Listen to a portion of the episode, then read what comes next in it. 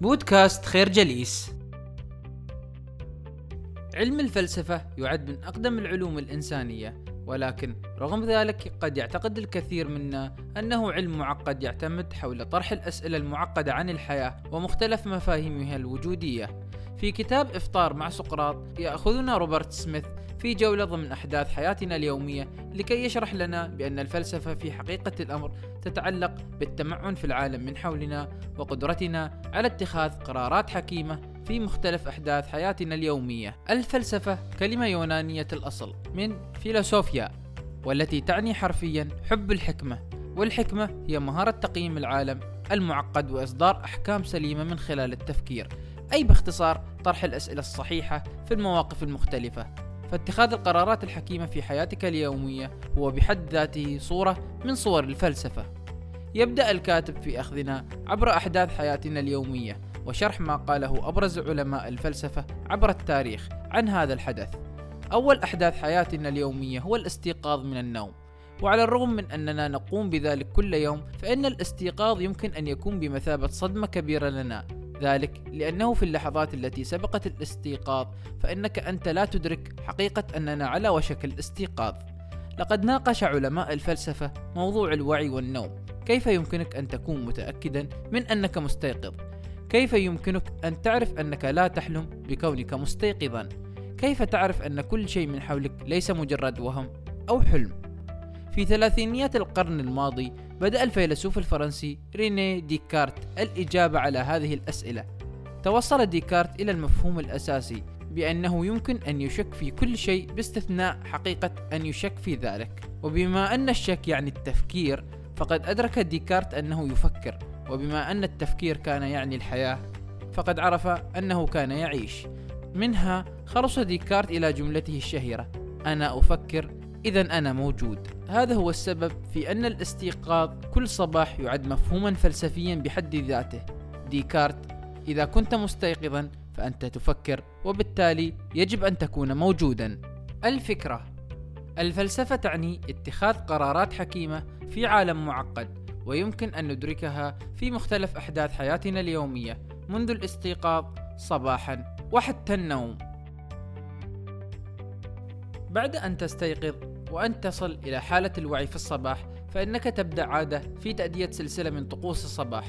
الاستحمام الحلاقة تبديل الملابس الصلاة تناول الإفطار ثم الاندفاع في طريقك إلى العمل. وكما هو الحال دائما فإن الاستعداد للمغادرة للعمل يعد أكثر تعقيدا مما نتخيل.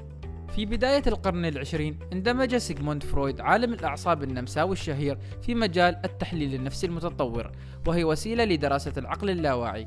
وحسب ما توصل له فرويد فإن عقولنا تحتوي على قوتين مختلفتين تتصارعان باستمرار ضد بعضهما البعض. ألا وهي قوة الأنا إيجو وقوة الأنا العليا سوبر إيجو. قوة الأنا تشكل الجزء الذي يهدف بشكل أساسي إلى العيش براحة ضمن روتين رتيب دون إجهاد أو مفاجآت. أما قوة الأنا العليا من ناحية أخرى فهي تهدف إلى تحليل ما يتطلبه العالم الخارجي منا.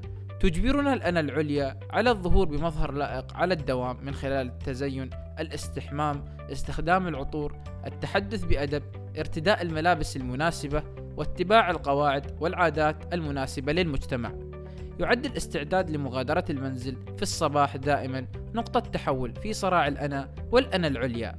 خلال ذلك الوقت نحن نستعد للتخلي عن الهدوء والأفكار الروتينية للأنا إلى التكيف مع المتطلبات الخارجية التي يفرضها علينا المجتمع وتجبرنا الأنا العليا على تنفيذها. غالبا ما يتطلب منك العالم الخارجي أن تتخلى عن راحتك وروتينك ويقدم لك مفاجآت ويفرض قواعد على سلوكك ومظهرك. الفكرة يقول فرويد أن الروتين الصباحي هو منافسة شرسة بين الأنا والأنا العليا.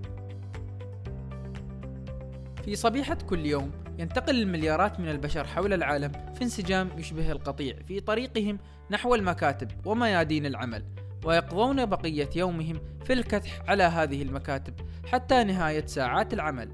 إذا كنت تستقل القطار أو تقود سيارتك في الطريق إلى العمل انظر إلى اليمين واليسار. تجد نفسك محاطا برفاقك من قطيع الموظفين هذه هي اللحظات المثالية للنظر في أفكار الفيلسوف الألماني فريدريك نيتشه يتحدى نيتشه القراء أن يسألوا أنفسهم ماذا لو كان علي أن أعيش هذه الحياة مرة أخرى؟ هل سأكون قادرا على تحملها بهذه الطريقة؟ يقول نيتشه بأن كل إنسان يعيش في عالمين بمعنى أنه بالإضافة إلى الواقع الذي نعيشه فإننا نبتكر عالما خياليا مليئا بكل ما نتمناه الوصول إليه في حياتنا. نحن نبتكر هذا العالم للهروب من هموم حياتنا الحقيقية وفي حين أن هذه التخيلات هي مجرد أسلوب للمواساة الذاتية فإنها تعد من صور الضعف الذهني حسب كتابات نيتشه. بالتالي يصف نيتشه قطيع البشر بأنه يسير في انسجام تام شبه مهلوس. ويعتقد بأن الطريقة الوحيدة للهروب من القطيع هو التخلي عن هذا العالم الخيالي تماما. عندها يمكننا أن نتحكم في حياتنا من خلال العيش في كل لحظة ورؤية العالم على ما هو عليه. الفكرة. يعتقد نيتشه بأن التخلي عن تخيلات الحياة المثالية هو السبيل للسيطرة على مصيرك وتحويل أهدافك إلى واقع. آخر أحداث روتينك اليومي هو بلا شك الخلود مجددا إلى الفراش. وبما أن الإنسان ينام حوالي 20 عاما من عمره في المتوسط فقد حاز النوم على اهتمام كبير لدى العديد من علماء الفلسفة على مر العصور. كارل يونغ الذي يعد زميلا منافسا لفرويد في علم التحليل النفسي كان يعتقد أن البشر لا يشتركون في حالة من الوعي اللاشعوري فحسب بل يتشاركون كذلك في أحلام بشرية مشتركة. يعتقد يونغ بأن البشر قد جمعوا مجموعة من الذكريات منذ فجر البشرية وهو ما أسماه بمفهوم اللاوعي الجماعي. مع ذلك اعتقد يونغ أن هذا اللاوعي الجماعي كان أكثر من مجرد ذكريات بشرية مجتمعة. فعندما تحلم أثناء نومك فإن العالم كله يحلم كذلك معك. كل إنسان عاش على وجه الأرض منذ فجر التاريخ ساهم في هذا اللاوعي الجماعي. وحسب يونغ فإننا كلنا مرتبطون ببعضنا من خلاله. فعندما تخلد في سبات عميق وتغوص في عالم الأحلام فإنك لا تعد فردا مستقلا وإنما جزءا من شبكة توارد هائلة بين بلايين البشر يعيشون دون وعي. وكذلك تساهم في مجموع ذكريات البشر لملايين السنين. الفكرة مفهوم يونغ عن الأحلام أنها تربطك باللاوعي الجماعي أو ما يسمى روح العالم. نشكركم على حسن استماعكم. تابعونا على مواقع التواصل الاجتماعي لخير جليس. كما يسرنا الاستماع لآرائكم واقتراحاتكم. ونسعد باشتراككم في البودكاست.